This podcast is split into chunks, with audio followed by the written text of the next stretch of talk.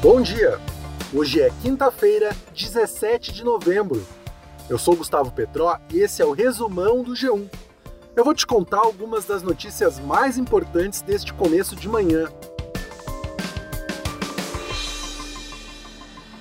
A equipe do governo eleito de Lula foi ao Congresso ontem entregar a sugestão de texto para a chamada PEC da transição.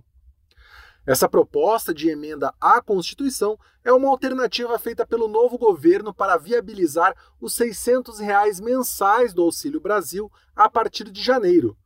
O benefício deve voltar a ser chamado de Bolsa Família.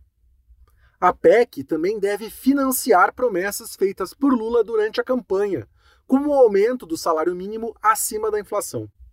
A proposta de orçamento enviada pelo governo Bolsonaro ao Congresso não contempla essas despesas. A PEC da transição deve retirar esses gastos da regra do teto de gastos, abrindo espaço para o governo eleito gastar mais.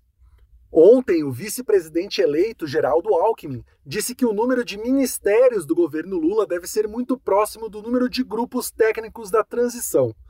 São 31 até agora. Lula discursou ontem na COP27, a conferência da ONU sobre as mudanças climáticas. No discurso, Lula mirou o desmatamento zero e cobrou países ricos por recursos contra as mudanças climáticas. O presidente eleito propôs uma aliança global contra a fome, criticou Bolsonaro e disse que a defesa do meio ambiente vai ser uma prioridade do governo dele. Se você quiser saber mais sobre o discurso do Lula e sobre a retomada do Brasil como protagonista na agenda climática mundial, vai ouvir o podcast O Assunto de Hoje, que é sobre isso. O corpo da ex-jogadora de vôlei Isabel Salgado vai ser velado nesta quinta-feira no Rio de Janeiro. Isabel morreu ontem em São Paulo, aos 62 anos. O velório vai ser a partir das 11 da manhã, no crematório cemitério da Penitência, no Rio. Às duas, uma cerimônia de despedida vai reunir familiares e amigos. O corpo dela vai ser cremado. Isabel foi uma das principais jogadoras de vôlei de quadra do Brasil na década de 80. Disputou duas Olimpíadas e ganhou seis medalhas em mundiais. Quando você chama a Neuza, a dor de cabeça passa rapidinho. Neusaldina é alívio rápido da dor. Age a partir de 15 minutos. Agora, se for enxaqueca, chama a Neusaldina Dip que tem um grama de dipirona. Vem pro mundo sem dor de cabeça. Chama a Neuza e a Neuza Dip porque as festas, os barracos e tudo que rola no BBB te chama.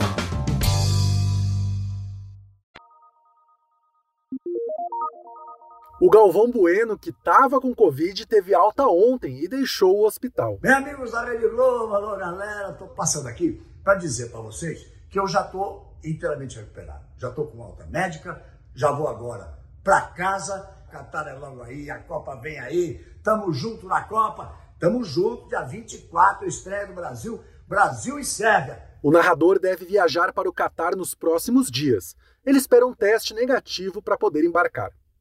O Galvão vai narrar a estreia do Brasil contra a Sérvia. A abertura da Copa vai ter Luiz Roberto, Roger e Caio Ribeiro na Globo. O Luiz Roberto vai narrar também o primeiro jogo do Mundial, Catar contra Equador, no domingo, dia 20. As apostas para a Mega da Virada já estão abertas e vão até o dia 31 de dezembro, a data do sorteio.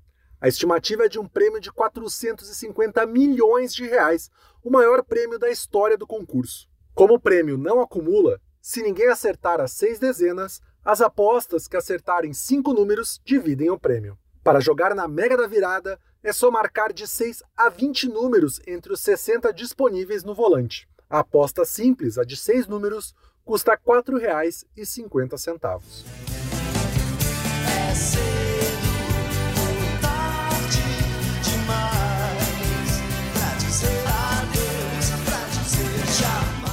Os Titãs anunciaram que vão fazer 10 shows com 7 dos 8 integrantes da formação clássica da banda dos anos 80. Os shows começam no dia 28 de abril, no Rio de Janeiro.